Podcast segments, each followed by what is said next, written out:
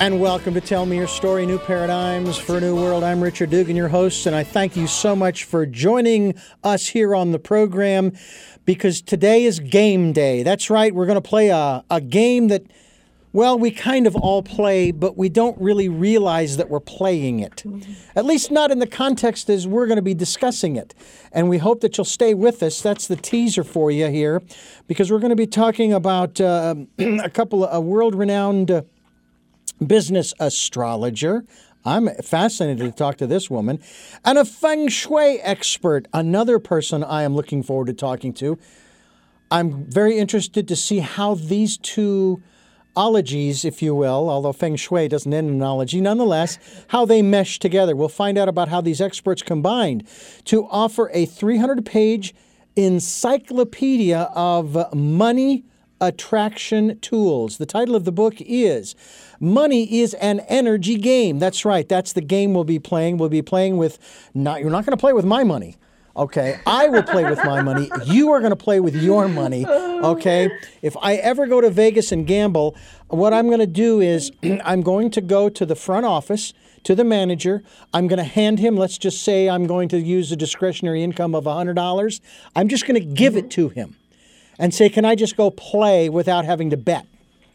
Because you're going to get the money anyway.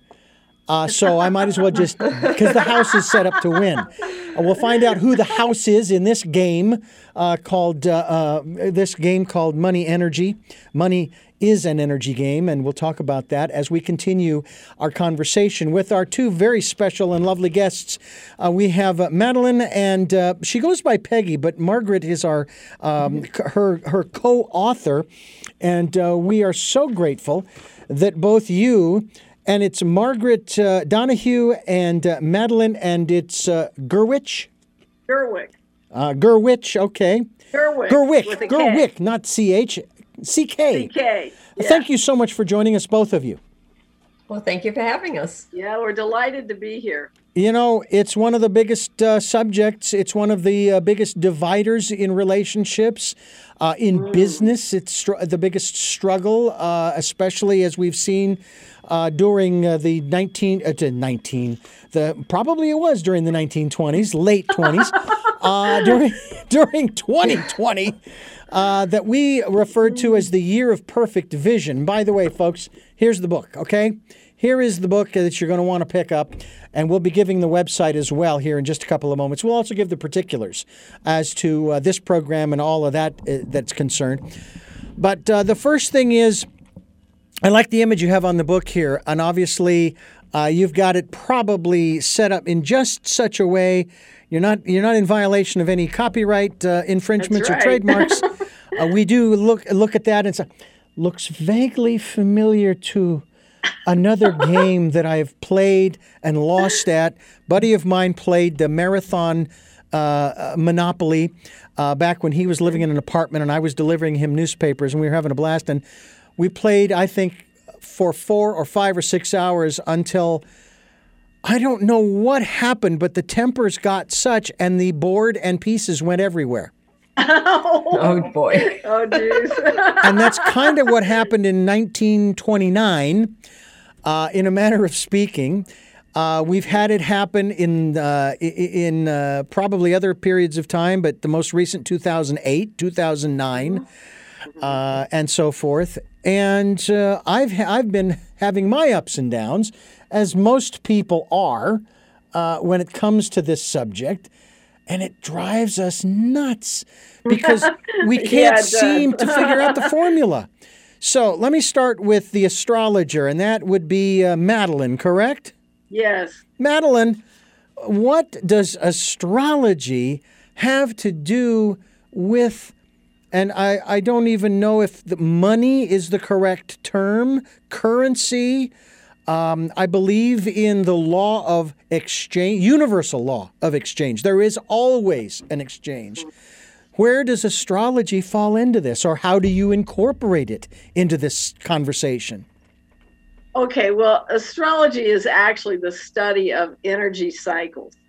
So it's all about energy, and Peg has been studying feng shui, which is the um space, how your space reflects your inner energy. And so in astrology, we use timing to become more prosperous. In other words, there are certain days that are more auspicious for taking important actions. And there are days when you really can't make something happen because nothing's going to come of it. The cycle is is such that no action is really being supported at that point.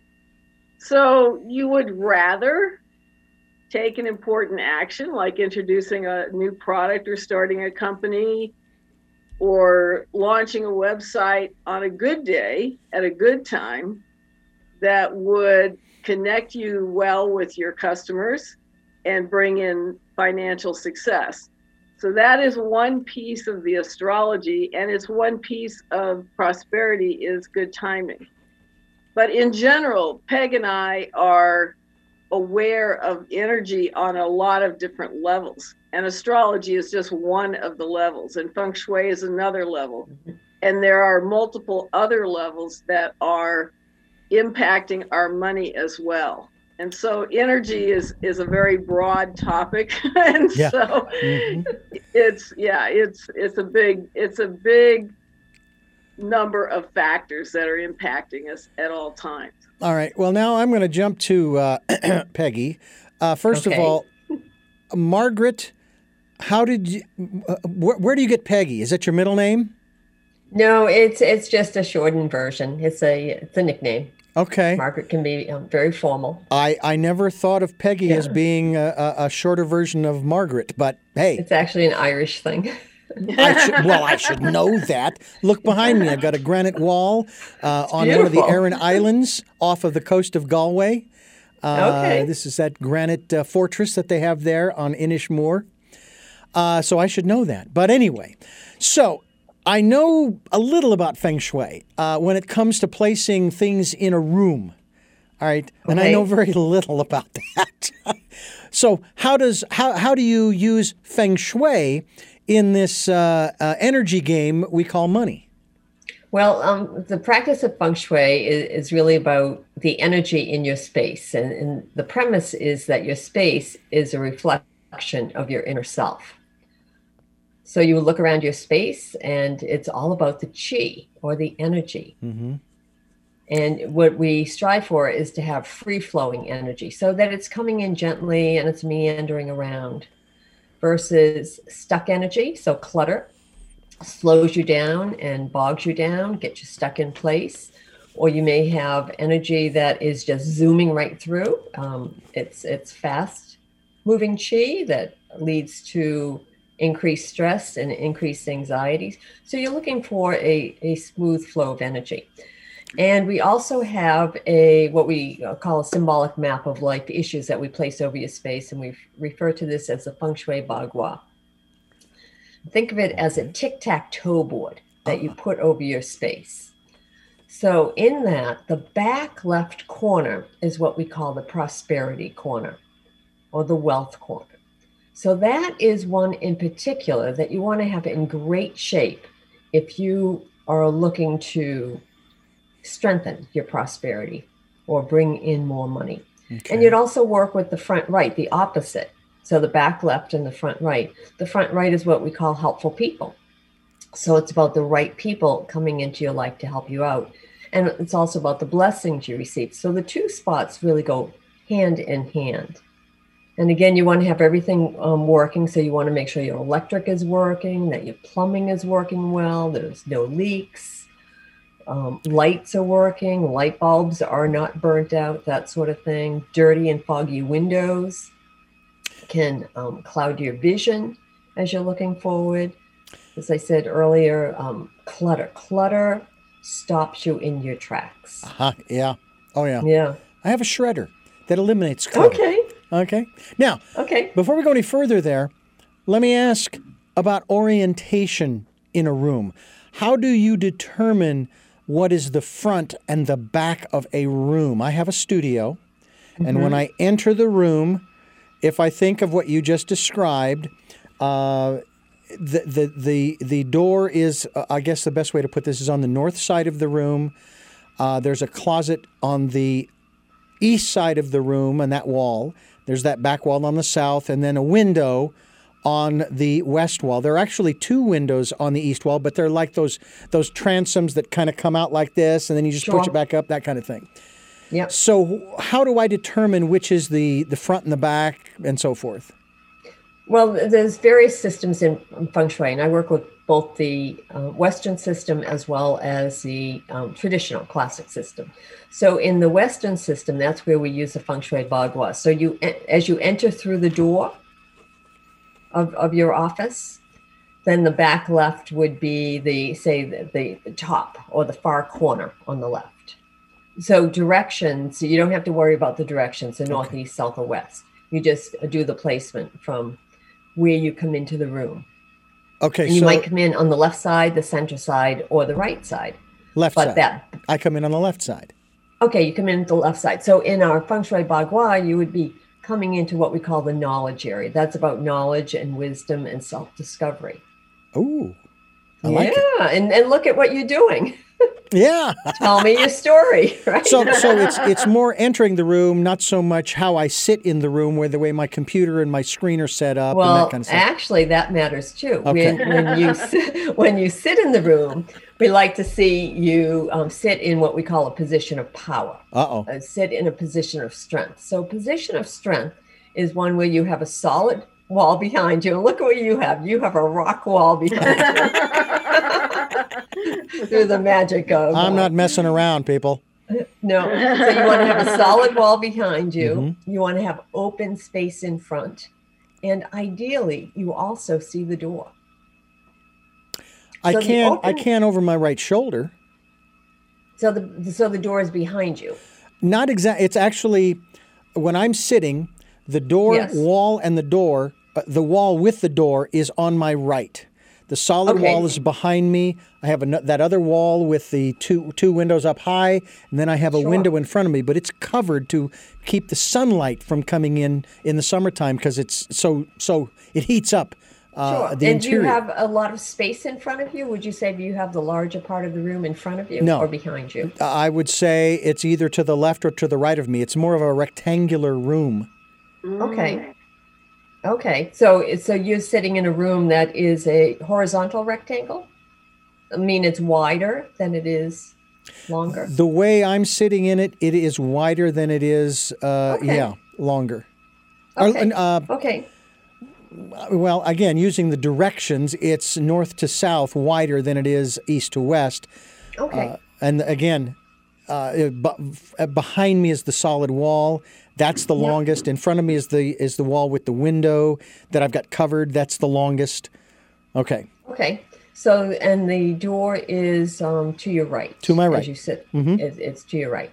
So, if you place yourself at the door, which is to your right, Okay. then that, that, that far left corner is your wealth area Okay. in the room. And then we were talking about sitting in a position of power. So, the position of power is you do have a solid wall behind Mhm. and you have space in front, but it's more space to the left and to the right, and the door is to the right. So when you're sitting at your desk, you really don't see the door. You don't have a clear view of your door. No, no. If I'm looking at my monitor, absolutely not. You're right. Right. So it would be good in that instance to place a mirror where you can see the door so that you can just look up, you know, to the left Hmm. or the right of your monitor and you can glance in it and see if anybody's coming in. I love Because the what that workarounds. does, Yeah. you love what? I love the workarounds. Oh, great! So they don't And have to rearrange the room. There's, t- well, there's typically workarounds, so that's why people really don't need to worry about feng shui Right. because it's really about what can you do to create a nice flow of energy Right. and Let to me get things moving. right. Let me let me jump back to uh, to Madeline. When we talk about astrology, are we talking uh, uh, because I am a very I'm very aware of have had on my program many times uh, a dear friend of mine. His name is David Hawthorne, and he's Eastern astrology, Eastern or Vedic Okay. astrology. Um, are you do you incorporate uh, different, if you will, uh, astrological modalities, east, west, and so on and so forth, or is this primarily Western astrology? No, it's Western astrology. Okay, all right. Yeah. Now, do you use dates and or times? How, because the, again, we're ta- you talked about astrology. Is, astrology is really about energy flow. Okay. Yeah, energy cycles. Cycles. Yes, there, Yeah. yeah. there are a lot of cycles, and it's fairly complex. So, what I do is I provide people with a color coded guide. Uh, it's called my Good Timing Guide, so that people can know good Oh. days and times to do important activities. So, it'll It's tell a you when there's- fabulous guide. it'll, t- it'll tell you when there's a timeout, uh, uh, what I call a cosmic timeout. And uh, astrologers call that a void of course moon, but that term doesn't mean anything to most people. So I call them timeouts because people understand that when the ball is not in play, you can't score. And Yeah. that's essentially what's happening. So you don't want to take important actions during timeouts. And there are some days where we have a I show a green dollar or green dollar plus when there's more money flow or more expansion. Or there's days when communications are really good or and strong and there's days when it's not and so forth and there's days when it's great to promote or take important actions and so forth and then there's days when it's not so good and there's good contract days good negotiation days things like that. So you can know you can be in the ballpark just using the guide to figure out this is a good day for for xyz or no it's not really that good of a day for that. Let's choose a better day. So. Well, you know, um, I was told back in 2013 by my Vedic astrologer uh, about something that was coming up in 2019. Now, uh, my perception, and and I shared this with him, and he agreed that that was a good analogy, a good metaphor, was that with Vedic astrology. Uh, and and we can tie this into the Western astrology that you're using as well. I think uh, he said that it, I said it's like a roadmap, and all you're doing is you're telling me about the potential conditions that I may come across at let's just say mile marker 200 and mile marker 647 and and mm-hmm. so on and so forth. And it is up to me entirely up to me as to whether or not I prepare for those conditions like at mile marker Right. 200 there might be rain. I could take a mm-hmm. slicker, I could take a, an umbrella or I could do neither and mm-hmm. potentially get soaked to the skin. right Whereas at mile marker 647, uh, it might be real windy, and I better hold on to my hat or be ready to buy a new one. Uh, or glue it to my head, or you know, so and and so we we went through this, and he said that in uh, November of 2019, I would begin a period of many years of having what he referred to as the Midas touch. Mm. I'm still waiting. Now I've had I've had the ups and downs. Okay, I've had the ups and downs, but something I did about a year prior, I realized that it was coming up, and I thought, you know, I need to change my, I need to change the way I look at money and prosperity and and all of that. I need to start mm. because. I don't want to be like the lottery winner who is middle or middle low, middle lower class who wins millions of dollars and is exactly where they were 1 year later right before they won. So I started doing that. I started to put different spins on things. I started to let go of the anxieties over needing to pay bills. As a matter of fact, I've heard this one technique when it comes to uh, outflow, and that is to even verbalize it. And this I know is part of uh, some of these steps that you folks, you two have set up, the eight steps in here that we'll go over. And that is being grateful. Thank you for letting me pay. Mm-hmm. L- Let's mm-hmm. just, I'm going to throw this out there. Let, thank you for letting me pay $400 a month for my car and renter's insurance. Thank you for allowing me to pay $400 a month for my truck payment, for my insurance, for my telephone, for groceries, whatever the amount is. One of the other things that my wife has really instilled in me that I try to remind myself every time maybe I go to the gas pump or we we buy groceries every week and sometimes we'll spend a couple hundred bucks. Mm-hmm. And I used to grumble about that. Oh my god. And I finally got chief she really kind of instilled in me it is what it is. yeah Okay? it just is. It just you and you can pay it or not. yeah Okay. Exactly so right. accept the fact that the reality is this is what it costs. Do you mm-hmm. want to pay that? Okay, then. So accepting those realities to me is is part of that. Let's talk about these eight steps that you have in here. This is in part one of your book. Now, you have the introduction to the money game. Uh, part two has to, uh, actually, that's the introduction. Part one is the eight keys to your prosperity. The first one is cultivating a positive money vibe. Uh, which one of you wants to take that first? Well, there are a lot of ways that, that you ahead, can. there are a lot of ways that you can uh, cultivate a positive money vibe. Okay. And some of them have to do with your belief about money. It, essentially, money is just a way to exchange energy with other people. As as you mentioned earlier, there's always an exchange of energy, and Mhm. that's what it is at the very basics. Everything is made of energy. There's nothing in the world that is not made Yep. of energy Yep. including money. so when you believe that money is filthy for the filthy rich or uh, can't be spiritual or something of that nature, or that it's hard to get and you have to work hard to get it, uh, any of those things, or if you're limited in your belief that you can only get money by earning it, or you believe that uh, there's it's always something taking it away from you. It doesn't matter what the cliche is that you've been uh, instilled with. It can it's limiting your money vibe. And then there are uh, other ways that your money vibe can be raised eh, by letting go of fears and anxieties and things of that nature. Uh, I like about, to think of it as it's always feeling, you know, happy and joyful, knowing that you'll you'll have more than enough. If it's not for, you know, if it's not coming in this way, it may come in another way. So, expecting to have that money to pay your bills and to be open to multiple ways of receiving it. Sometimes it comes as a discount. Sometimes mm-hmm. it comes as a gift. You don't have to earn all the money. That, that's a big key to this. And it's really about prosperity. It's more than about money. Money is one aspect of it. It's about overall overall well-being. So, Richard, when you switched your money vibe, what changed?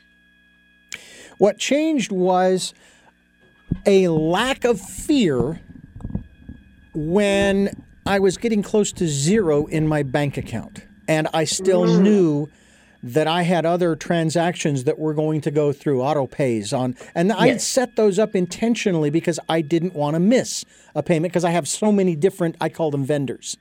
Sure. Okay. So the anxiety and the fear just it it it went. Um, now, I still do my part uh, when I get close like that to try to make some adjustments, and I even and we'll talk about this too. The our intuition.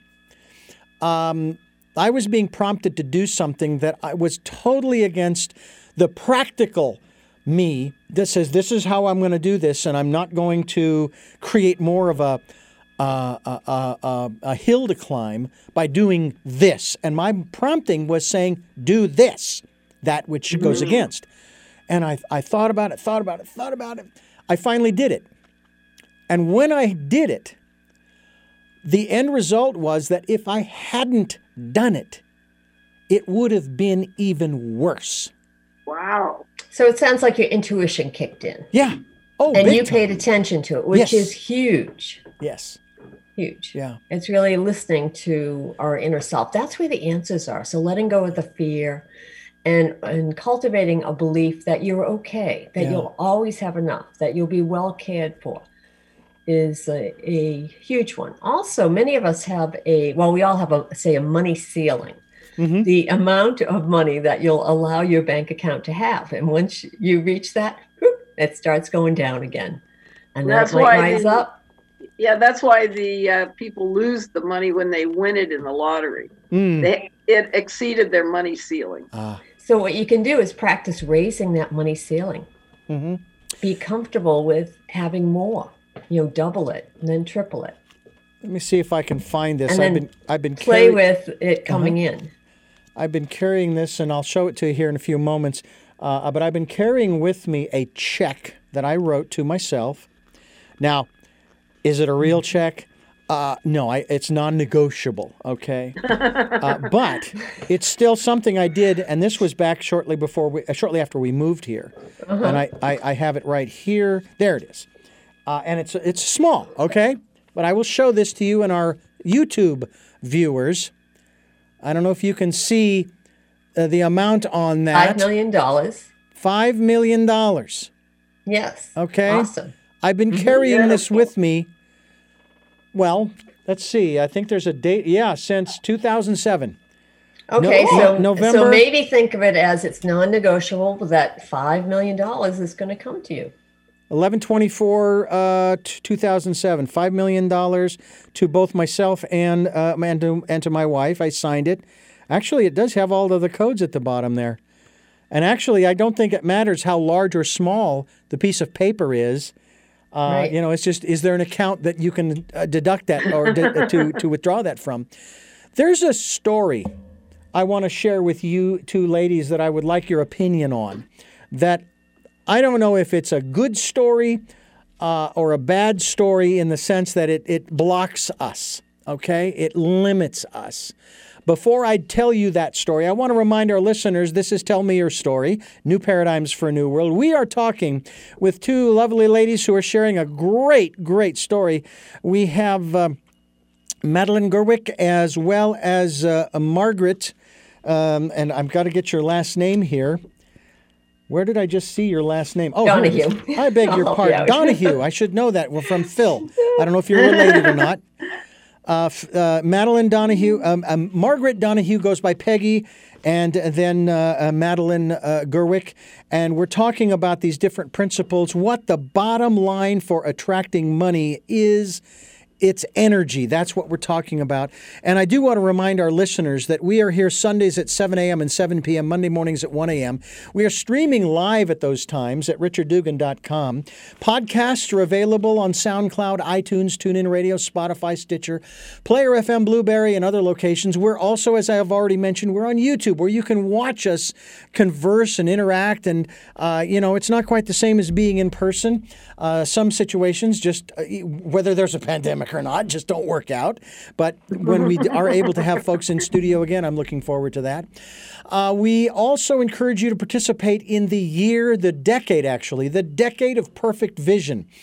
Uh, and it is where we want you, as we just alluded to, as uh, Madeline and I were just chatting about our intuition, how important it is. We want you to spend time going within.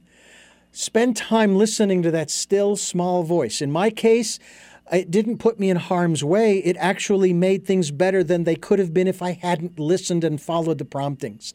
But it also allows me a time to be in that calm, peaceful, quiet place where I can just relax and rejuvenate, refocus my energy, and then we can then we can move on into the day. And if you'd like to support us financially, speaking of money, we do have a PayPal account for your security as well as ours. Any amount is greatly appreciated.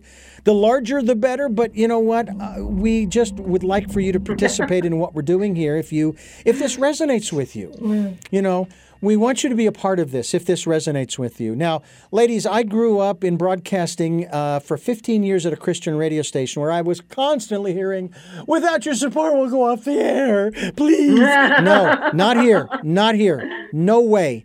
I would never put that on anybody. I chose to do this program. And as long as I'm able to do it, I'm going to do it. If folks would like to be a part of it, I, I thank you, thank you, thank you for those who have helped.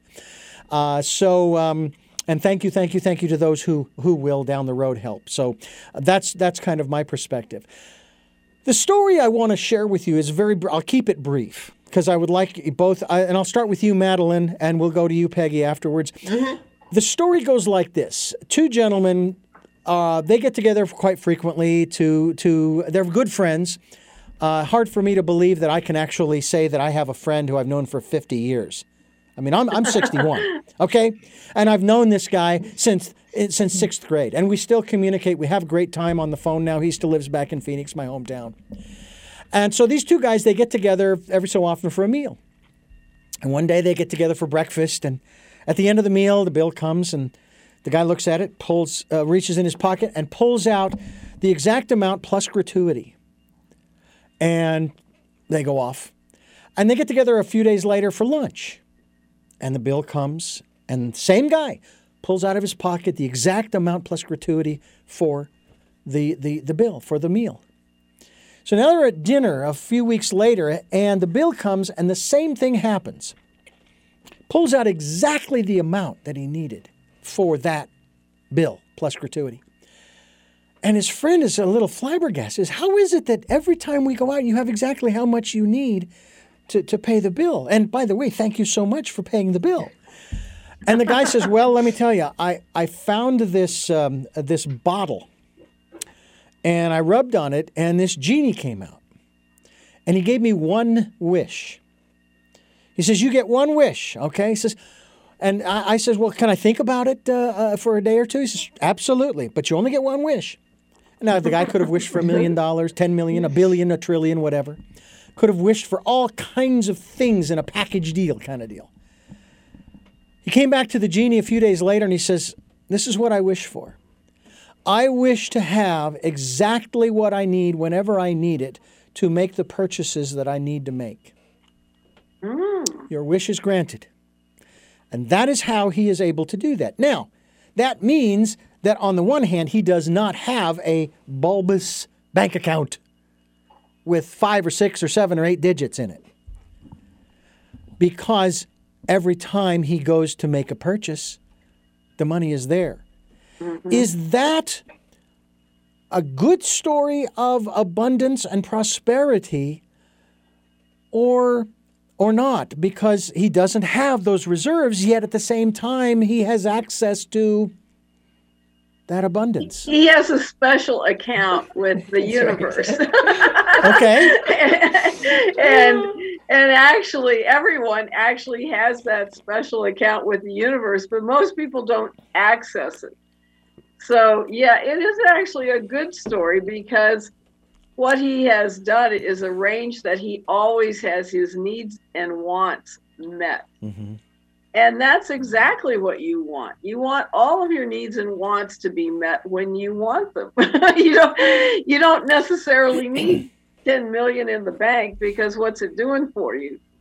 See, those are his reserves. Yeah. He does have reserves. Yeah. Yeah. Now, would you I, I've I've made this comparison a number of times, but I'm hoping that I'm not being cruel. Those people who have those huge reserves, okay, hmm. who are basically holding on to it. There are television programs that focus on people who hold on to stuff, and they're called hoarders. Mm-hmm. Would you put these people at one level in that category of being a hoarder of money? Well, it depends on what they're doing with it. If Well, they're let's say they're not investing it- doing anything with it. they're not doing anything with it well Really? then it's not working you see it's not it's not bringing them anything it's not circulating so if your money isn't circulating in some way whether you're investing it or you're circulating it by purchasing something then it's actually not working for you Mm-hmm. it, it's not actually that that is similar to stuck energy in, in that sense you see because it's just it's just sitting there it's not actually creating for you Mm-hmm.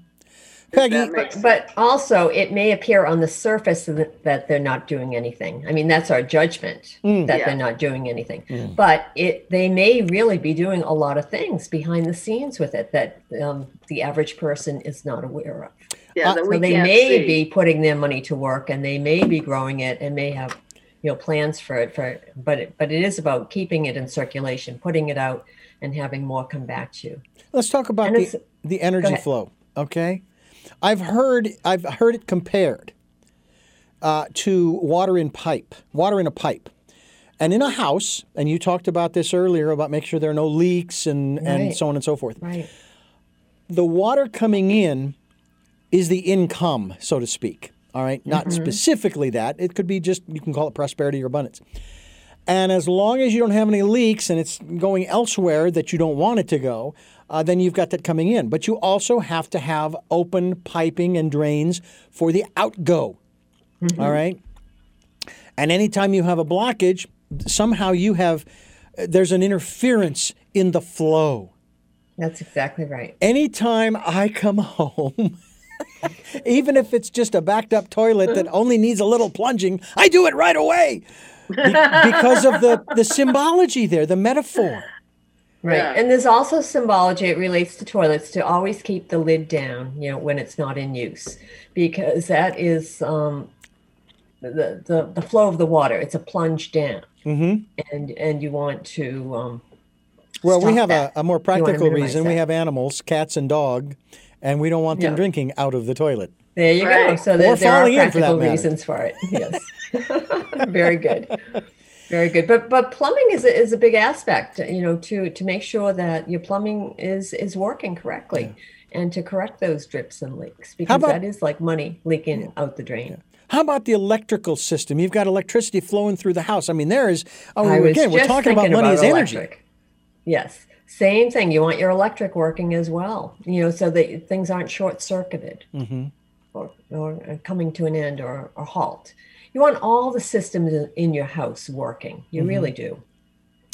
And if you're not in a position to get something fixed, what I say is put it on a list rather than and sit there and say, oh my gosh, I can't afford it. I don't have the money to do it. I can't do it.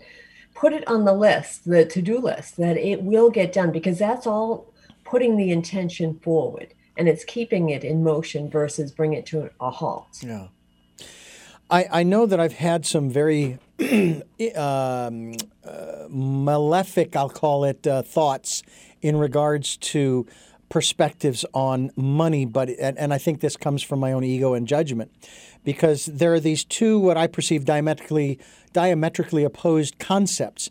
You have, on the one hand, the immigrants who came here in the late 19th and early 20th centuries, and the words on their lips were, "This is the land of opportunity." And many of the small businesses that were started in the early part of the last century have become major, uh, major global corporations from the, that little beginning back in the late 18th and early 1900s. And then there's the other side of the coin that we see in this country today, um, where um, the government says uh, you can make up to this much, but you make more than that, and we're going to take a bunch from you. And it's like, so then what's the point? What's the point of, of, of trying to, to uh, uh, uh, quote unquote, accumulate wealth, okay, and so on and so forth? And a matter of fact, what just hit me, and I want your tu- uh, I want your tug on this one, uh, Peggy, is that um, maybe that's the wrong focus. Maybe that's the wrong focus for an individual who says, on the one hand, it's a land of opportunity. On the other hand, if I take advantage of the opportunity, I could make millions of dollars, but I won't get to keep it. And So, so that is one focus, Yeah. but that's I would say that's a downward spiral. yeah, okay, The upward spiral is the more I have. Yes, I get to share some with the government, that, and that's okay. But and I'll make more. Yeah. yeah. But is that to not okay really? That, but that's not really the point. I mean, yes, the Bible even says, "Render unto Caesar what is Caesar, and unto God what is God's." Okay, some will interpret that as tithing, and that's fine too. Uh, But that isn't really the point of our being here, is it? To make money. I mean, we, we're created to make money. The point of being well, I think the point of being here is to um, to be happy, to live a life in joy, and so money helps you to do things, and it also helps you to help other people. If you want to be in a position to help other people, it helps to have the means to do that. yeah, absolutely. You can't, you know, it, it's hard to help somebody if you're really poor. It's much easier to help them if you have some means to do that and to share. And the more you do that, the more, um, you know, good deeds, they come back to you in many different ways. Is there such a thing? I want to go to you next, Madeline. But first, Peggy, let me let me ask you this about feng shui in a room, or a mm-hmm. building, mm-hmm. or a street for that matter. Is there such thing as feng shui in let's uh, one's wallet? Well, the feng shui and wallet, it's, it's uh, feng shui is all about the energy. So, um, so if you think of that, the energy, and it, it depends on how you feel about your wallet. Is your wallet serving you? Is it, is it, you know, does it always have enough money in there, Yeah. you know, for you when you need it, or are you feeling like it's empty? Yeah. all the time. That it, it's it's a black hole or whatever is in there. It's always going out. It's Yeah. one Or- more thing. Madeline? Or when you look at it, do you feel happy that your Yeah. wallet is beautiful? Yeah. Or does it look like it needs to be replaced? Right. So have have a wallet that Good feels point. good and and works for you. It's all about the energy. So you you've um, can feng shui your house, every room in your house, your office. We look at the feng shui of your land. It's all about the the chi flow and all about the the energy behind it. You can feng shui look at your desk, and we lay the bagua on the desk. So your desk has a prosperity corner. It's the back left from how you sit at it. So you could place something there that reminds you of prosperity. Um, I like to have a treasure box. Actually, I have one of my favorite gifts there. It's a box that one of my brothers gave to me um, years ago when he was in the Mid East. And it's inlaid, and it, it came to me, and he sent it with gold, frankincense, and myrrh.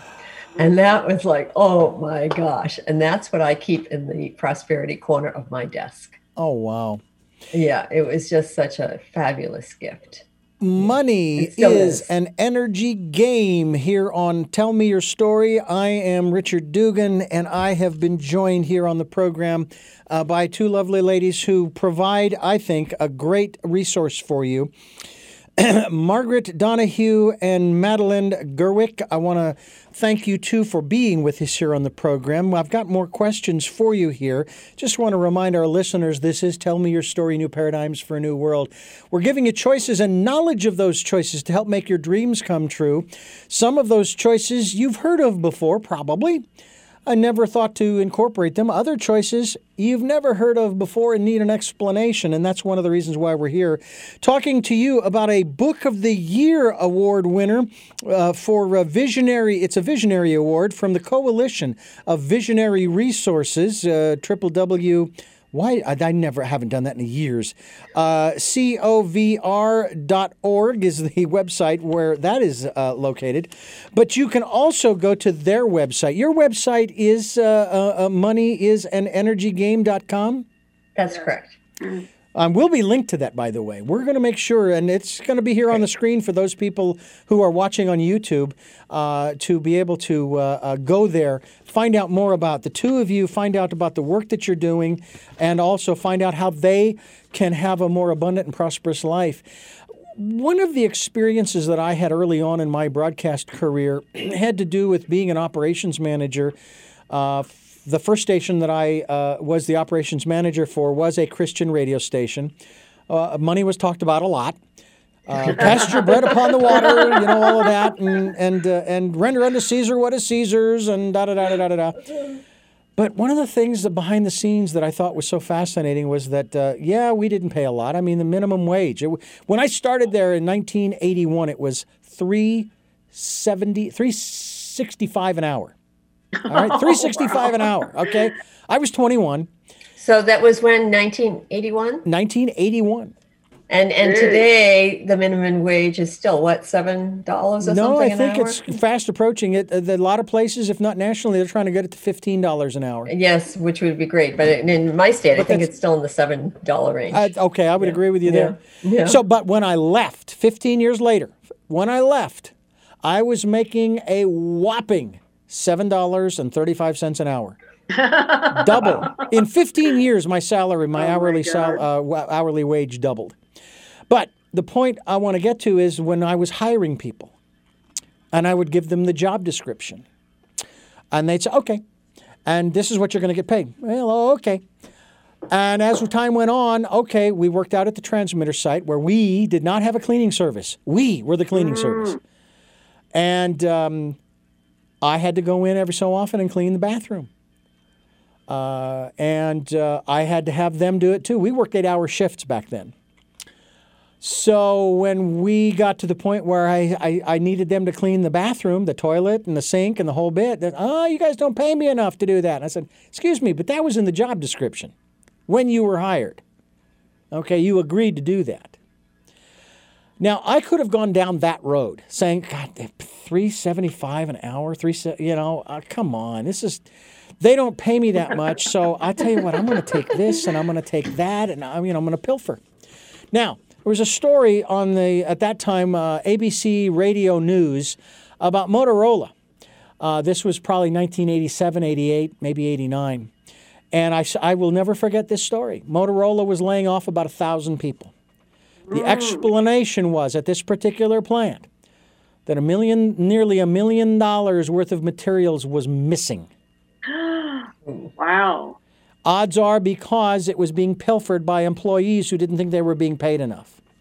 Now, Ah. I was given the opportunity to start doing interviews, and they would air. I'd record them on cassette.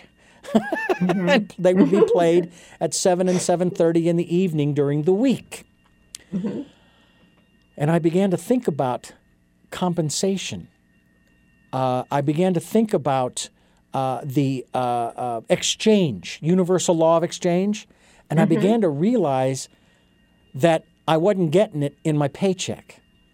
And i could have said no man that's just not right. I'm not going to do this. This is crazy.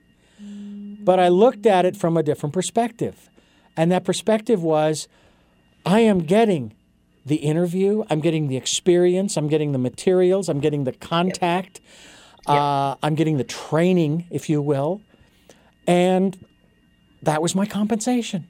That's right. You look at it as an exchange, and Yeah. for you, that was a good exchange. It You've ever, you, I'm sure the two of you have heard of the law of diminishing returns.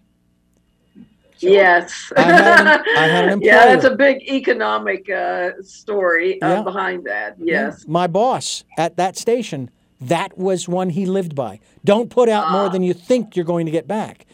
And we had a client, we had a programmer who came on board, signed the contract, paid the first couple of weeks, and then had this project that he wanted us to do. And I said, Yeah, I think we can do this. I did the project, took a while to figure it out, but I, I did it. and uh, two weeks after that, he quit as a programmer and that's why my boss was upset because we, all this effort we put into this and and my thought was well now wait a minute. He may have quit after say four weeks but he left here with a good taste in his mouth knowing that if he referred other people to the station hey that might help us. Um, this is part of changing one's vibe isn't it? It sure is. It let's sure is. let's talk about one of the other aspects of money is an energy game and it is folks it really is because it doesn't matter whether you've got uh, dollar bills with uh, you know uh, pieces of paper with dead presidents in your pocket or coins for that matter. Um, we need to learn we need to uh, and this is all, what we've been talking about also has to do with uh, releasing blockages to success. Uh, learning the secrets of subtle energy at work. Subtle energy talk to us about that. Uh, let's start with you uh, uh, Madeline. Madeline. yes. oh my goodness i'm sorry madeline tell us tell us a little bit more about this aspect Okay, so there's actually a quite a bit of science behind what we teach. So even uh, Bruce Lipton figured out the exact way that a thought becomes an energy in your body and actually changes your body at the cellular level. And so your belief, he, he actually showed in fact, the name of his book, his first book was The Biology of Belief. And it actually showed the way, the subtle energies behind how things translate from a thought into reality. And so there are actually a number of different ways that we're choosing whatever we create. And mm. we're not often aware that we're creating when we tell a story, we don't realize that we're creating more experiences of that nature. But that's what we're doing. We're telling the universe, the universe hears that story, we're telling it to a friend, but the universe hears that story and says, Oh, Richard wants more of XYZ. He's telling this story, so that's what he wants. He wants more of XYZ, whatever that story was about. And when you're choosing words that are negative, judgmental, critical, things that are swear words or negative uh, words, the universe is just sending you more negative experiences that match that energy. And there's other ways in which you're choosing how you take care of yourself that are impacting your money as well. So if you get enough sleep, for example, or if you eat food that energizes you, or if you get exercise, that's another way to energize yourself and move energy.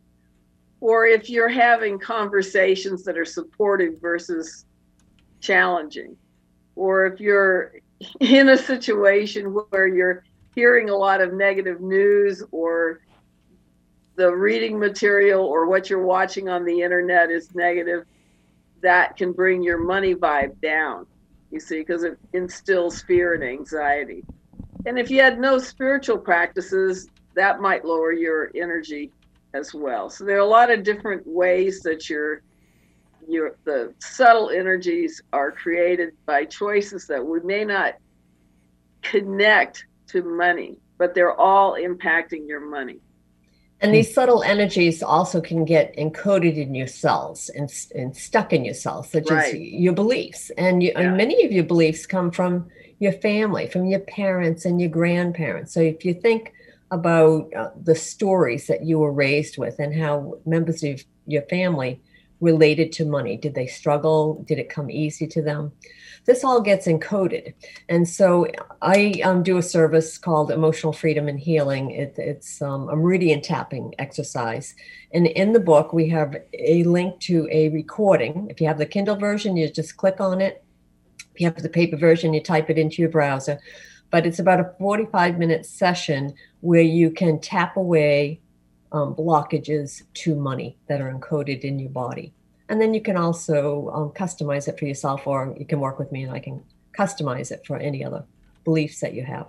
Mm. Well, I, or patterns. Fact, go ahead. It, will yeah. it'll, release negative patterns that you have related yeah. to money. Mm. Yeah, some people are great at attracting money and then they get rid of it. Mm. Right. Yeah, you've heard of the rags to riches to rags mm-hmm. type Absolutely. of thing. Yeah. Yeah. And uh, a big part of it is people feeling that they don't deserve to have money. Why do I why should I have money when there are so many people who are poor out there who need it more than I do? Yeah. It's a very common belief. And yet you hear these wonderful stories sometimes throughout the year, but primarily around the, the hol- Christmas holidays. Well, there's this one guy who, and I'm not even sure which state it's in, and he may be going from one state to the next, and he's anonymous. He does not want, I mean, he's covered by the news, but he makes sure that he is not identified. And he goes into stores and he hands out $100 bills or more yeah. to individuals wow. he sees. Isn't that incredible? Yeah. yeah. Now, There's a Santa Claus for you. yeah. And I mean, that's And there are stories of how sometimes people have gone into Walmart and, you know, they've stuck like $100 in, in by the baby section where, you know, people who, who really, really need it I mean, yeah. come and then, you know, they might stand by and just anonymously watch the reaction. And they gain a lot of satisfaction from that, just helping people out of the goodness of their heart. I know too, and I'd love to have your both of your con- con- uh, comments on this, uh, Peggy. You first, and that has to do with just making subtle changes in our lives. And sometimes the smallest change can evoke some of the biggest shifts in our lives, and we don't even sometimes we don't even realize it. That's absolutely true. And I highly encourage everybody to do that. Just uh, do something a little bit better today than maybe yesterday. Have an, um, one extra positive thought. There's a, a concept of um, the tipping point, and Barbara Fredrickson has written this about this in her book Positivity. And the tipping point is three to one to have three times as many positive experiences as negative ones it's not about get doing away with all negativity because that's that's just not re- real. I mean we we are human and things go up and down but strive to have three times as many good experiences as um, difficult ones or challenging ones or troubling ones. Isn't that more a, a matter of perception on our part as to whether it is a positive? Because a matter of fact what was just running through my mind as you said that was i'm driving and all of a sudden somebody jumps out in front of me and I see them over there and I get this feeling, my intuition, they're going to jump out. And so I automatically I slow down. And they jump out and there's there's no problem. I mean, and I don't honk my horn. That's right. That's okay? perspective. I don't honk so, my horn. Yeah. That's right. So changing your perspective. Yeah. So, you know, not letting those things bother you. I mean, that that is huge right there. hmm So do something to be happy every day. Yeah. You know, cultivate your own joy and happiness because ultimately the answers are within ourselves and all of this is is about ourselves. It's not about other people. Mhm. But other people show up in your lives because they're they're showing you where you have some growth um, to do or where you can um, make changes. They- They're they're showing you what your energy is. Yes, what the they energy are. is They are showing you your out, energy. right? Yes. Is is that Yeah, sort and- of uh, the ultimate, so to speak, the ultimate law of attraction? Yes. And Yes. I, I say that the answer is always on our, the work is always on ourselves and the answers are always within. But Peggy- other people on the outside can show you. Right. Peggy Donahue is uh, uh, my guest, along with uh, Madeline Gerwick. And uh, I want to uh, remind our listeners this is Tell Me Your Story New Paradigms for a New World. We're talking about money is an energy game. Get plugged in, okay? because um, there is absolutely no reason why, and correct me if I'm wrong, ladies, uh, we can't in a manner of speaking, we can't have it all. Uh, I'm not saying that, uh, you know, whoever has the most toys wins. That's not what I'm saying. Right. Right. But that there is more than enough of everything because not everybody wants the same thing. That is exactly true. That Right, and- right. And one of the things that is not widely understood is that everything is made of energy, and there's more than enough energy in the universe for everyone to be extremely prosperous. So it's not about a zero sum game. That is a mistaken idea. We're always spiraling up. If you if you look at the economy, the economy is not what it was 20 years ago or 50 years ago. It's not a zero sum game. And so you want to- Everybody can win, really. Yes, everyone can become prosperous. It's more a matter of our thinking. Yeah. Right. And so, and what we expect, and we're always creating what we expect. And so, stop expecting that it's always something. Or That's right. You don't have to lose in order for me to win or Right. Right. for me to do better. We can all do better together. Right. Do you think that that um, uh, under our present,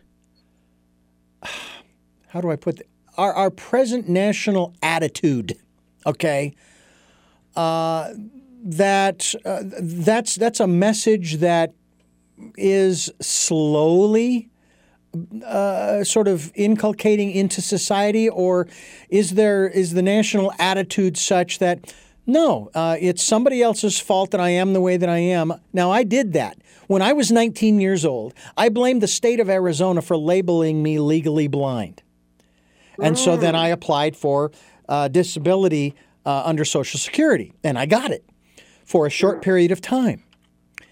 And it was then that I finally got to the point where I realized, you know what? This ain't on them. This is on me.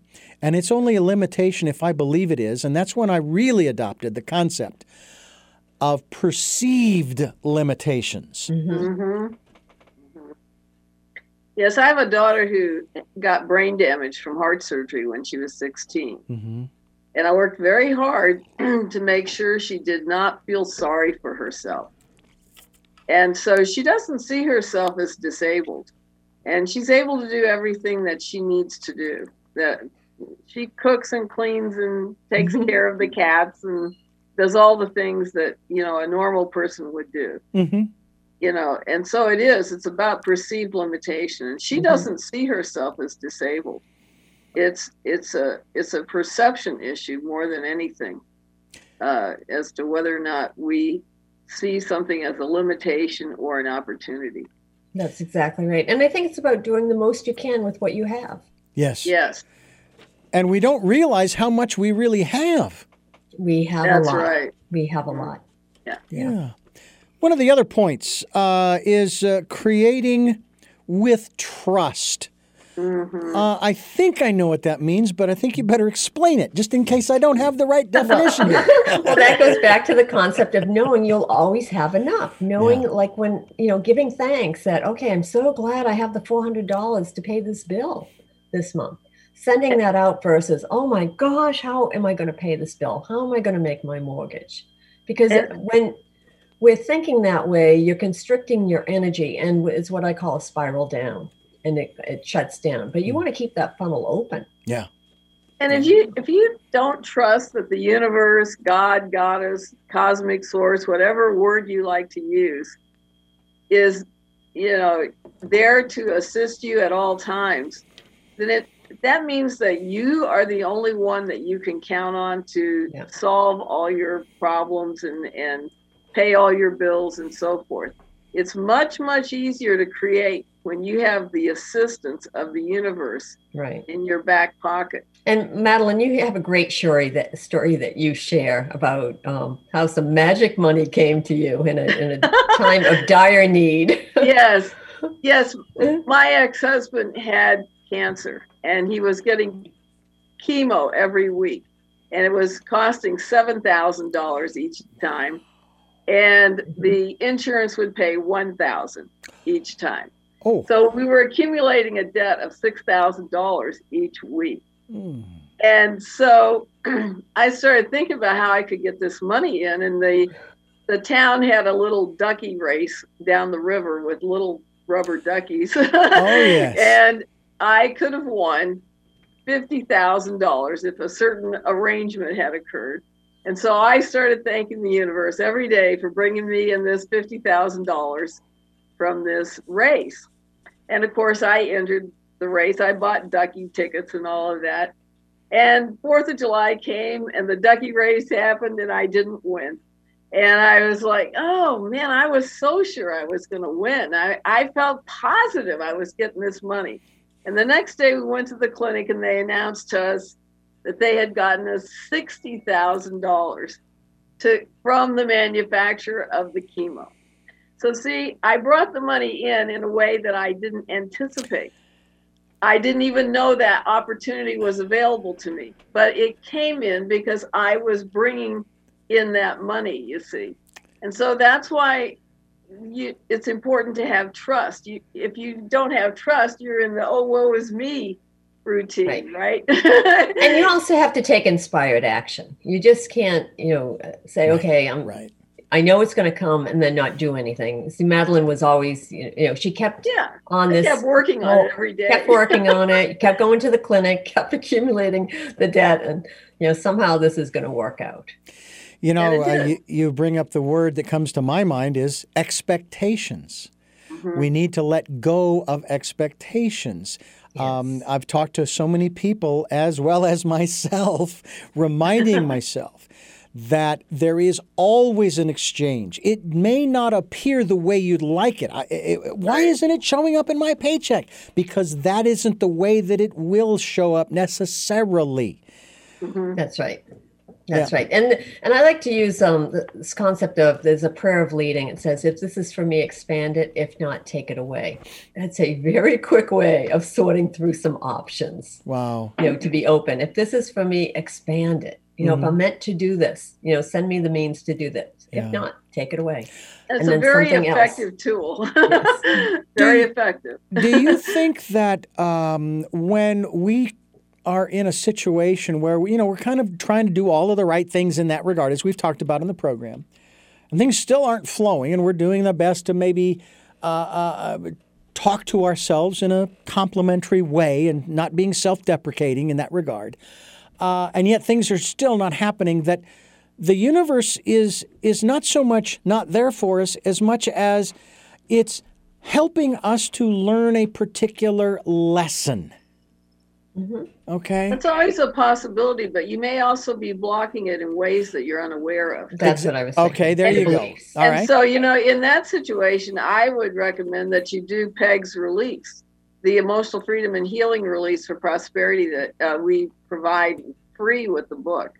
And actually, on Polaris, on my site, we actually provide that that specific release yeah. for twenty five dollars. so you so know, it's like getting covers, the book for free. Yeah, it's like getting the book for free. yeah, absolutely. So, well, yeah, a lot of times it's that. Right. So you have the the website, which is uh, Polaris. Uh, well, my website, my personal website is Now, can folks get to either of your because you you each have your own websites? Can they get there through moneyisanenergygame.com? Uh, perhaps under our That's author, a good question. I don't know. Perhaps under our author uh, descriptions. They will be, that's for sure. well, good, because I want people to be able to get through to the two of you uh, if uh, what you either either of you is saying resonates with someone and say, well, I'd like to get in touch with Peg because you know, I really need to do a major uh, renovation mentally. Uh, so it's in a feng shui sort of way. Or Absolutely. I need to get a hold of Madeline to to maybe get a reading in that respect. And to right. to that end, to that end. so uh, in our author bios, I'm, I'm um, almost certain that we have links to our um, personal website. Excellent. Excellent. But if not, we'll make sure that that um, absolutely happens. yeah, we'll make sure well, fantastic. yeah. I, a matter of fact, I think I was scrolling through there uh, on uh, uh, money is a uh, is an energygame.com and I do believe I saw the links there. There were several yeah. different links uh, that yeah. folks can find out more. I want to ask you here on Tell Me Your Story New Paradigms for a New World um, how you, Peggy Donahue, uh, became interested in feng shui? Well, I think I have always had aspects of this in me. Um, prior to doing this, I had a corporate job, and I did that for over 21 years. But in, in that space, it was always important to me, and I, I was in a management position, that our areas were really neat and clean. And eventually, it became a corporate requirement. Neatness became a corporate standard when we went through quality programs, say in the 1980s. I also grew up in a family of um, nine kids. And so think of 11 people in a house together and a lot of chaos. I was the one often that did the, the cleaning or put the laundry away because it was important to me um, to have a very nice, neat, orderly space. Same thing in um, a room that I shared with my sister. I was always putting her things away um, because I would put mine away, but I needed it to be neat and orderly and, and tidy. And, and now I know that uh, when I learned feng shui that there's a whole language behind it. And you know, to me, it was it has always been intuitive. When I was in a corporate environment, every week I would bring myself in a um, bouquet of fresh flowers. People would want to know what's the occasion huh, I'm just celebrating me. It's, you know, it just makes my office feel good.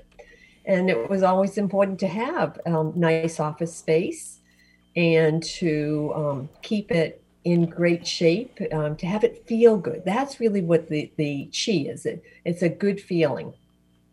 I didn't know at the time that there was a language for that. So when I left my corporate job, I was just going to take six months off and get another job. I happened to be the breadwinner in our family. My husband was a full time dad. And I, um, when I was taking the six months off, I dove into some of my favorite subjects and I did a very deep study on metaphysics. And I just kept going and going, and it's been over 21 years now. so I, I never really went back and got another job. Instead, I went and I got three feng shui um, certificates through um, different programs I have studied this um, really for years. I went deep into energy, deep into intuition. It's really just been a passion. And then I also made it my livelihood because it is, it's amazing. Mm-hmm. well, I consider myself. I consider myself a metaphysician, and I'm curious as to what one of the greatest things that you have learned in your for your life uh, through uh, the metaphysical study. The answer is always on ourselves. The work is always on ourselves, and the answer is within. Yeah, hmm. it's not about other people. It's about our, it's about our own journey through life, and I think our lives are about expanding our soul. Mm-hmm. And, and learning as long as we're living there's work to do and but work work has such a negative connotation and it's our livelihood we should be um, doing work that we really love and we really enjoy. Couldn't agree with you more. And I think that I am one of those few, uh, at least I think it's few. I'd love to hear that it's more than a few, uh, who for the most part, hasn't worked a day in his life. there you go. And I think more and more people are finding that. A little bit earlier, you asked about things changing, and and I want to say yes, I think things are changing in our greater society. I I see it with the millennial generation that more and more of them are taking on work that they love to do. They are opening companies and businesses with sustainability in mind. They're doing it very consciously and they're making money at it. So they're making money in a good way. Mm-hmm. I think yeah. that is driving a shift. There's a movement out there for um, good news. It's a good news network. It's been out there over 20 years. When I introduce people to it today, I never knew that was out there. So, and I always say, whoever decided that the news is, is all the bad stuff? Why does the soft stuff get, you know, maligned? You know, yeah as as um it's not we shouldn't focus on that we should if we focus on the good stuff we're going to see more and more evidence of, of it every day. Well i i believe that during the uh, during the 20 uh, the year 2020 which at that time was the year of perfect vision where we encourage people to go within trust their intuition that Uh, that uh, I absolutely always believed that the positive stories, the warm and fuzzy stories, the uh, oh, there was actually a name for them, and uh, feel good stories. Feel good stories. Uh, I always believed that they would sell, and they did, especially the further we moved into 2020. Uh, not only because of a lot of the negative news about the pandemic, but because of the election, because of this and that and the other thing. And yeah. and I thought, come on, I don't want to hear any more of this stuff. Matter of fact, mm-hmm. somebody asked me today, the day of our conversation, about when, uh, uh, if, if there were going to be programmers that are going to want to come back into the studio. And I keep getting that, I've had that question asked to me over and over again over the past 14 months. And I kind of snapped at first. I snapped at the guy because I was so irritated by the question. I was like, enough already, and I don't want to hear any more complaining. And yet here I am complaining about the complainers. you know, it's a rather, it's just kind of. At a, least you recognize it. yeah, exactly. Well, I do recognize it, and I'm trying not to do that and saying, look, they have, they're entitled to their opinion, and I'm just going to leave it at that. Okay. Um, but it's like, come on, people, get a grip here. You know, it's not permanent. All of this is temporary. That to me seems like another point to be made here about our financial or monetary or prosperous or abundance perspective and position is that it's all temporary, it's not permanent. That's absolutely right. And it can change at any time. So that if you are you know struggling, you can make changes that will make it easier for you. And if you're riding high on top, it can change as well. So the work is always on oneself to yeah. you know, keep cultivating our own chi, our own energy, and to go out and good do, do good deeds and help other people. And that comes back to us multifold. And one thing that is commonly not understood is that people who have a lot of money are often in fear of losing it. Yeah. And so that is also a scarcity mentality.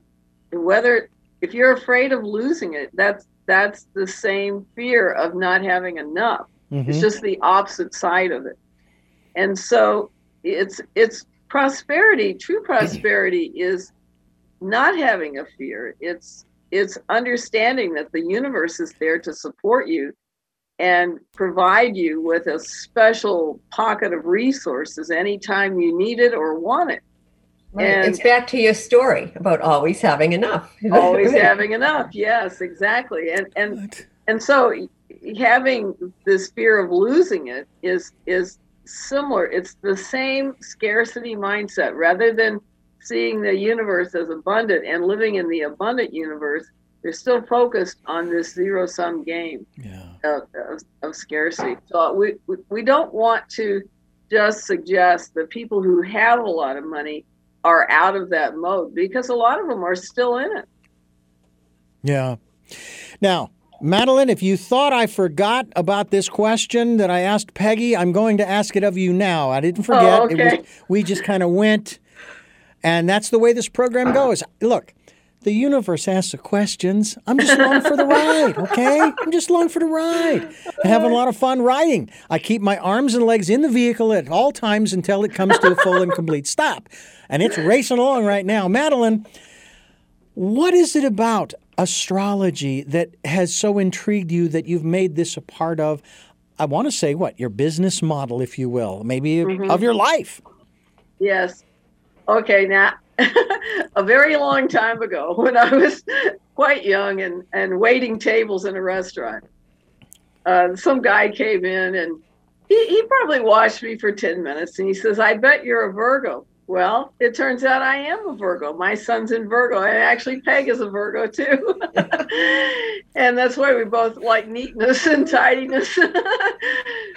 but so, of course, this guy was trying to pick me up for a date, and I I took the bait and I went out on a date with this guy, and he showed me this book called Heaven Knows What by oh God, what was that guy's name?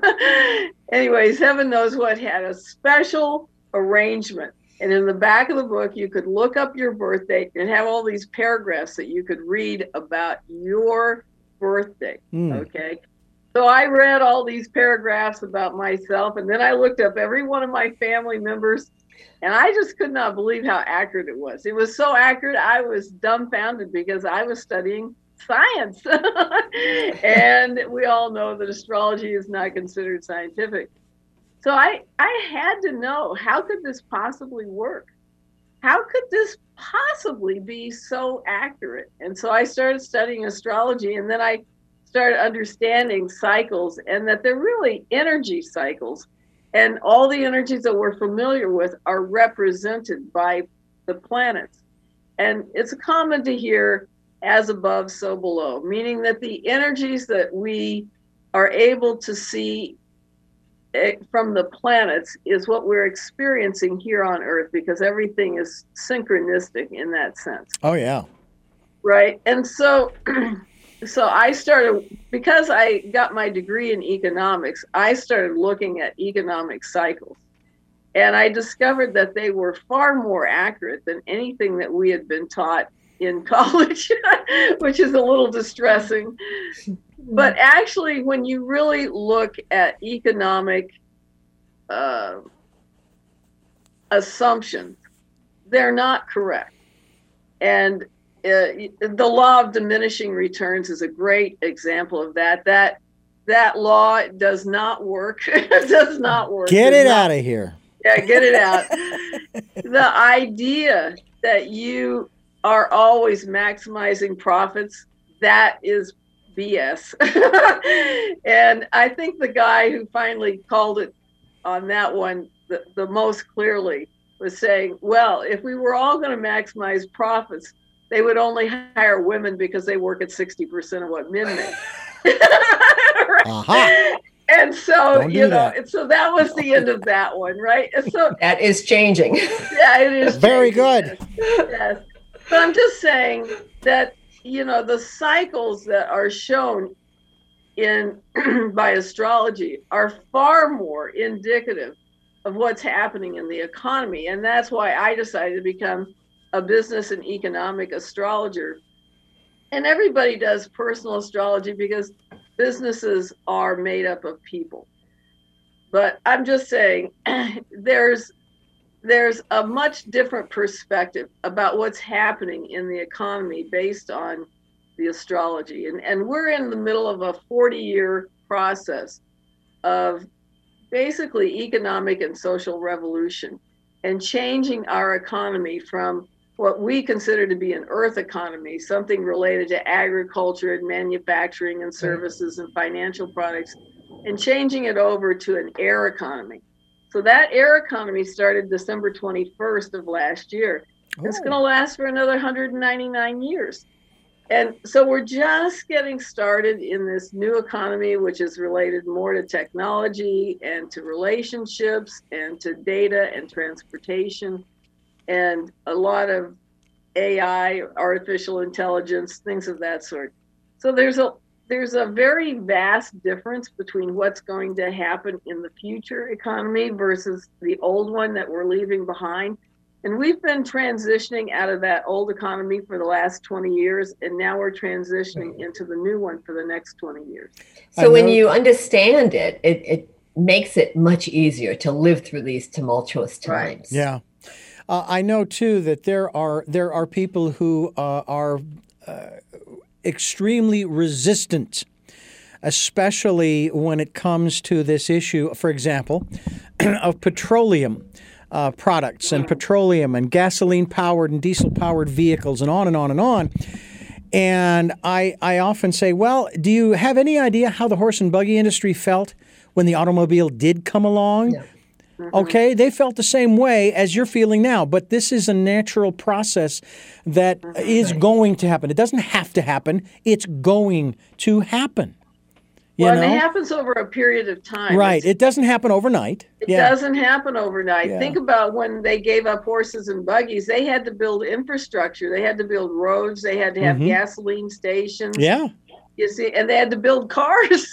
you know? And they so had to build all cars. of these things took, you know, Yeah. 20, 30 years to really, even longer, to, Yeah. to get established. You know, see. what I find so fascinating is is the resistance, and and, and of course, you know, the uh, one gentleman that I interviewed many years ago, he's since passed. His name was Jacques Fresco. He was with the Venus Project out of Florida, and um, he was a futurist. He was a visionary. He was also an architect who designed futuristic cities that were very circular in nature, and you Oh. lived on the outskirts of this this circle and your workplaces were on the inside. Well, guess what? We have transformed, and more and more people. Uh, I watched a piece the other day where people are migrating away from the rural or from the uh, urban centers away to small towns, which is unfortunate for the small town because now the small towns are going to become big cities. But Yeah. be that as it may, because they can work anywhere now, they found out that the job they're doing doesn't have to be done within close proximity to the brick and mortar.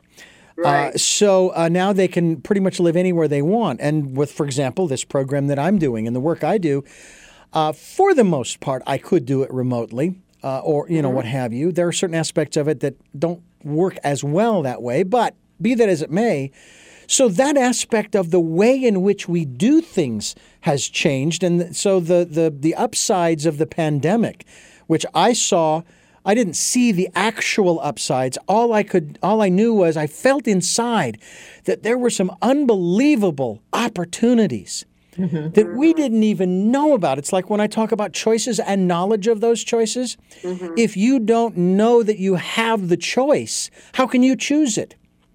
Mm-hmm. So when things change, new opportunities come up that people get very creative. I mean, look at the now granted, the mask industry is going to take a big plummet here not too long from now. But you know what? I think they'll be very glad to go out of business. Yeah. I want to go back to your point about not being able to choose something if you don't know about the choice. Okay? That is the whole reason why you must trust the universe. Right. Yes. It's Yes. the whole reason behind it. You see, we don't know all of our choices, but the universe does know all of the Yes, choices. You see, so it's not really important that you know how to get something to happen. That is very unimportant. The only thing that's important is for you to know what you want, what you Right. want to create. And as you create that, or as you put out that intention, the universe will start sending you all the things that you need to know in order to create that intention. In fact, in the book, we talk about letting go of the how. Let go of how it's going to happen. Stop Yeah. trying to force that and focus on the end result. Focus on your vision of what you are creating or what you're bringing in. Yeah. Knowing it's going to come in and be open to multiple ways. Be curious about how it's going to come in. Mhm. And um, you can ask a question. Oh, I wonder, you know, when troubling things happen, I wonder what this is about. Yeah. I wonder what this is about. Yeah. Or how is this going to happen? Yeah. But how in, in being open and wide versus being in fear? hmm There's a wonderful, down. a wonderful saying that I learned years ago about what you just described. It goes like this: Do not, do not try to be a part. Uh, do not try to control the process. Be a part of the process. That is huge. That's exactly Yeah. right. now, Right. the we other are all part of this process in the universe. Yeah, I even asked this it. question during uh, 2020 uh, of the of some of my guests. And I'll ask the two of you to, from your perspectives, just your own maybe intuition or just your own experience and wisdom. Why do you think that humankind, and this is on a metaphysical level, Peggy, why do you think that humanity at large, and again, because this was global, chose to do this to itself? Because we made the choice to do this. Why do you think that is? It was it was it about evoking change that wouldn't come about any other way? Uh, was it? Uh, I don't know. What What are your thoughts in that regard? Well, my first thought is it's about teaching us that we're all one. That ultimately, what we do to one another, we do to ourselves, and we are all one. eh, We're one human race, and it's about treating each other and ourselves with kindness and respect and love. It, ultimately, it's about love Okay. and expansion. Yeah, Madeline, your thoughts? Well, I, I have a particular filter on that because I, of astrology. And last year we had five extremely rare cycles. And then some of these cycles had not occurred for 1200 years, 700 years, 900 and some years. I'm talking very unique and unusual cycles. So the universe was telling us via these very unusual and rare cycles five of them occurring all in the same year. If you had one in a year, that would be a lot, Mm-hmm. but five of them. So, so they were telling us that we should be preparing for a, a very major change, a very unusual, unexpected change, and so and we we got that. Now, you can argue it in a lot of ways as to how it happened and why it happened and what the ultimate goal is. But if you look at what's going on, there's a lot of pushback against whatever has been thrown at us, right? Yeah. There's a lot of pushback. And what's the pushback about? The pushback is that no, we're not going to be your robot or your automaton or whatever. Yeah. You see, uh, we're, we're looking for our freedom, our liberty, and, and we expect to, to create a country where we're living with the Constitution of the United States. And Yeah. so, you know, there's a there's a great awakening in terms of people even recognizing that the Constitution was being eroded. And that was not actually noticed by a lot of people until this happened. And one of the unusual cycles that's occurring is the, the planet Pluto is um, is returning to where it was uh, at the time we had the Declaration of Independence. Mm. Okay, so that particular cycle takes about 248 years Mm. to occur, to come back. Yeah. Pluto's a very, very slow uh, planet. Yeah. So this is a cycle where we are basically rebirthing or regenerating our constitution. Let me let me throw something into that mix real quickly here because I uh, we're coming close to the end of our program here, uh, and what I'll throw in there is that in the Declaration of Independence it talks about how we have uh, not only do we have these inalienable rights of life, liberty, and the mm-hmm. pursuit of happiness, but it also says we the people in, for, in order to form a more perfect union, establish justice, ensure domestic tranquility, which we haven't really had in 2020 promote the general welfare and mm-hmm. secure the blessings of liberty to ourselves mm. and our posterity. Do ordain and establish this Constitution of the United States of America. Now, I get what you're saying. I hear you. And I ask those who are staunch individualists, constitutionalists, how do you balance your constitutional rights with those two provisions of the Declaration? The Constitution wasn't designed just for individual rights? Well, it's it's designed to create prosperity for all, basically. Mm-hmm. Yes. You see that that's yeah. really the whole point behind the Constitution, yeah. and and you can't do that without freedom and liberty. True. What if so, I told you? What if I told you though that I don't feel that my freedoms or liberty were infringed? I actually exercised my freedoms and liberty. Okay? That's one way to do it, right? I care about not just me, I care about you, Peggy, and you, Madeline. Mm-hmm. I don't want anybody else to have to suffer through this, so I'm going to do my part as part of the community. And I guess that's kind of where I'm coming from is Right. And and I think also you know, another theme here is that the consciousness of the planet is is rising. Mm-hmm. That we're right. all becoming more aware. Hallelujah.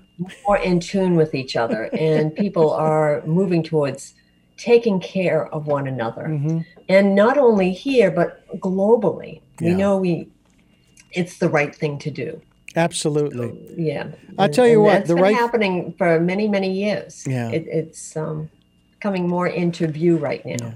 And the right thing to that. do was to have the two of you on our program to talk about money. Money is an energy game, and I thank the two of you for explaining briefly some of the rules of this game. Uh, hadn't really gotten into that category per se, uh, because again, there are uh, universal laws. As we talked about, mm-hmm. for example, the law of exchange. There is always an exchange. Yes, it may always. not appear the way you want, but I'll tell you what, I would rather be surprised and I have been many, many times um, uh, at, at, at how things happen, the synchronicity, uh, as well as the lack of expectation on how it will, the form that it will take. And it's really been, uh, it's been quite fun. You talk about pursuing uh, happiness. Uh, that's one way to do it, to let go of expectations. And then when it happens, oh, wow, that was pretty neat. Right. Like and surprise surprise can go either way. So how about being delighted? Delighted is good. Yeah. Uh, yeah. Delighted is good. And I'm With delighted. How will happen. I'm yeah. delighted to have had the both of you on our program here to talk about the work that you've uh, put together here. Available through the website. Money is an energy game. We hope that you folks uh, have enjoyed this program and will uh, get in touch with these uh, wonderful ladies who uh, have basically put together. The neat thing is, you don't have to have a, a set of dice or a wheel to spin. you don't even need a game. Just go board. and have fun with it. Play have, with the concepts. That's it right there. Them. Because we're yeah. here to we're here to have fun. We're here to play. That's right. You know, and it's a wonderful thing Uh, a world renowned business astrologer as well as a feng shui expert have combined to offer a 300 page encyclopedia of money attraction tools. And it is in the name of Money is an Energy Game. And my guests have been Peggy Donahue and Madeline Gerwick. And I thank the two of you for joining us. Go to moneyisanenergygame.com. Now, I have three questions that I ask my guests, and I'm going to ask the two of you these questions, and I'll bounce it back and forth so that each of you will have an opportunity to think about the answer while the other answers. Before I do that, though, I want to let you, our listeners and viewers, know that we are here on Sundays at 7 a.m. and 7 p.m., Monday mornings at 1 a.m., and then our special edition of Tell Me Your Story is Wednesday mornings at 9 a.m. We stream live at those times at richarddugan.com. Our podcasts are on SoundCloud, iTunes, TuneIn Radio, Spotify, Stitcher, Player FM, Blubrry, and many other locations, too numerous to mention. And those that you repost our interviews to, thanks for doing that. And you can watch these interviews on YouTube. Just go to the channel, YouTube, uh, Richard Dugan, and tell me your story. Just look for the guy with the hat, okay? Easy to find. If you if this resonates with you, if you enjoyed the program and you'd like to support us financially, hey, uh, I'm I'm expecting that there will be support. I don't know how it will come, what form it will be in, but I do know that it will be supported and we will be here for a long time to come. I've said this before on the program, and I'll say it again. My great grandmother on my mother's side lived to be 100, and I was oh. saying when she was 95 that I was going to outlive her, but she was making it really hard. Okay, so I've got another 40. Uh, it's what is it? No, no, it's 39 years now. I got 39 years to go, and I want to go beyond that. I really do. Of course. To help Me too. change this. I world. intend to. Absolutely. There you go. I intend to make it beyond 100. Uh, and then, of course, we ask you to spend time uh, with your still small voice during this, the decade of perfect vision, the 2020s. Please take the time, listen to that still small voice, and take some time to be at peace and find that calm place, a quiet place where you can rejuvenate and re energize, refocus, and all those good things that bring you back to your true self, your authentic self, as the, the term goes. All right, that is out of the way. So now, here's what we're going to do ask the question of each of you as we move forward here. And uh, the first of the three questions, I'm going to first start with, uh, with Margaret Donahue. Who is Margaret Donahue? Who am I? Well, I'm a um, a good person. I'm a um, wife, a mother, a sister, an aunt. I'm many things. I'm an author professionally. I'm a also a feng shui practitioner. I uh, clear people and spaces of negative energy. I believe in living a, a good life and living in harmony with nature and going out and doing the best you can every day and helping other people. Who is Madeline Gerwick? well, I'm a, uh great spirit that is There you go. disguised as a human being. and I'm I of course am an astrologer. I'm a business person and an author, a speaker, and I am a mother and um, a great friend to a lot of people and a consultant to a lot of people. Hmm. And I am a great gardener as well. Oh, excellent. Woman with green thumbs. Yeah, I have a big garden, a big garden. I have like 15 flower beds, and Wow. uh, I have flowers on my desk every day. Excellent, excellent. Fresh flowers every day. Even in the wintertime, I have flowers on my desk. Oh, beautiful, beautiful. Yeah. Well, uh, Madeline, I'm going to start with you with question two. Okay. What is it that you hope to or want to achieve through the work that you are doing now? Peg and I want to start teaching prosperity training throughout the world. We want to have a worldwide focus on creating prosperity throughout the world. And so together we are working on on doing exactly that. And this book is the first step uh, to that because it's it's the book is actually like mm, for lack of a better word like a textbook to the program that we want to create for for people and and get it translated into other languages so that people around the world can Hmm. learn how to be prosperous throughout the world. And of course, I'll continue to be an astrologer. I'll continue to provide good timing to people and help people understand how their prosperity can increase by focusing in certain ways based on their chart. But our big focus is to create much more prosperity throughout the world. And, and Peggy, what is it that you hope to or want to achieve through the work that you are doing now? Well, in addition to working to collaborating with Madeline on uh, teaching people and helping people cultivate prosperity for themselves, I also strive to help people that I work with bring out the best in themselves and to help um, my clients and my friends, my family live a meaningful and joyful and inspiring life. And finally, Peggy, what is your life's purpose? Well, that I just wrapped it up. My life's purpose is to live a joyful and meaningful and inspiring life. That's what I do. And Madeline, what is your life's purpose? My life's purpose is to bring the messages of heaven to humans. And that's what I do with astrology. And so I want to continue doing that work and uh, to provide those messages in a way that people are inspired to create higher levels of prosperity throughout the world. Mm. I want to thank the two of you for joining us here on the program. It's been a great pleasure. Learned a lot. Uh, I've got a long way to go in, in, in terms of really uh, putting the metal, putting the pedal to the metal, and and uh, making things really, really happen in that regard for myself. Because there are not just organizations, but individuals that I would really. I, I wish that my best friend, who I mentioned before, uh, I've known for 50 years. I, I he and I, we we we uh, uh, always talked about these different milestones. In high school, we talked about going to our class reunion. Never went. Haven't been to one. Neither of us. Okay. Um, uh, we went to college together, junior college, and I watched him over three semesters. The first two semesters, he would sign up for the classes and everything, and he would drop one each semester. The third semester, he dropped them and he was having so much fun dropping them, he dropped them all. Um, all right. I invited him to both my weddings. He never showed up, but we're still best friends. We took a trip cross country and almost ended the relationship because of financial challenges that we, we had at the end. And I said, I'm not willing to lose this relationship over that. Um, he came out to me, to which I said, Yeah, so what? You're still my best friend.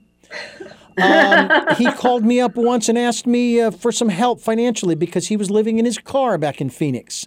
Mm. And I wish I could have sent him something, but I gave him some advice, which he followed, and uh, he's doing great today. And now we're, we're going to be celebrating come September of 2021, 50 years that we've known each other since sixth oh, grade. that's awesome. yeah. awesome. So, uh, you know, it's, you just don't know what is going to happen in life. But right. if you're there for one another, you create a community, and through this program, I'm creating one heck of a community. Through the hundreds of interviews that I have done over the f- uh, over 40 years of, of interviewing people. That's great. And wow, having a awesome. blast doing it. So I want to thank you for joining the family and being a part of what we're doing here to change the world for the better for everyone. So we're going to help you in some way to get the word out beyond this interview. We'll have you back again to talk more about prosperity and abundance it's there for each one of us. Uh, all it we have to do is reach out and grab us. it. Well, thank you, Richard. Thank it's you so much for having us. Yeah. And I want to thank you for listening and watching Tell Me Your Story New Paradigms for a New World. We are giving you choices and knowledge of those choices to help make your dreams come true. And until our next broadcast, podcast, videocast, love to love.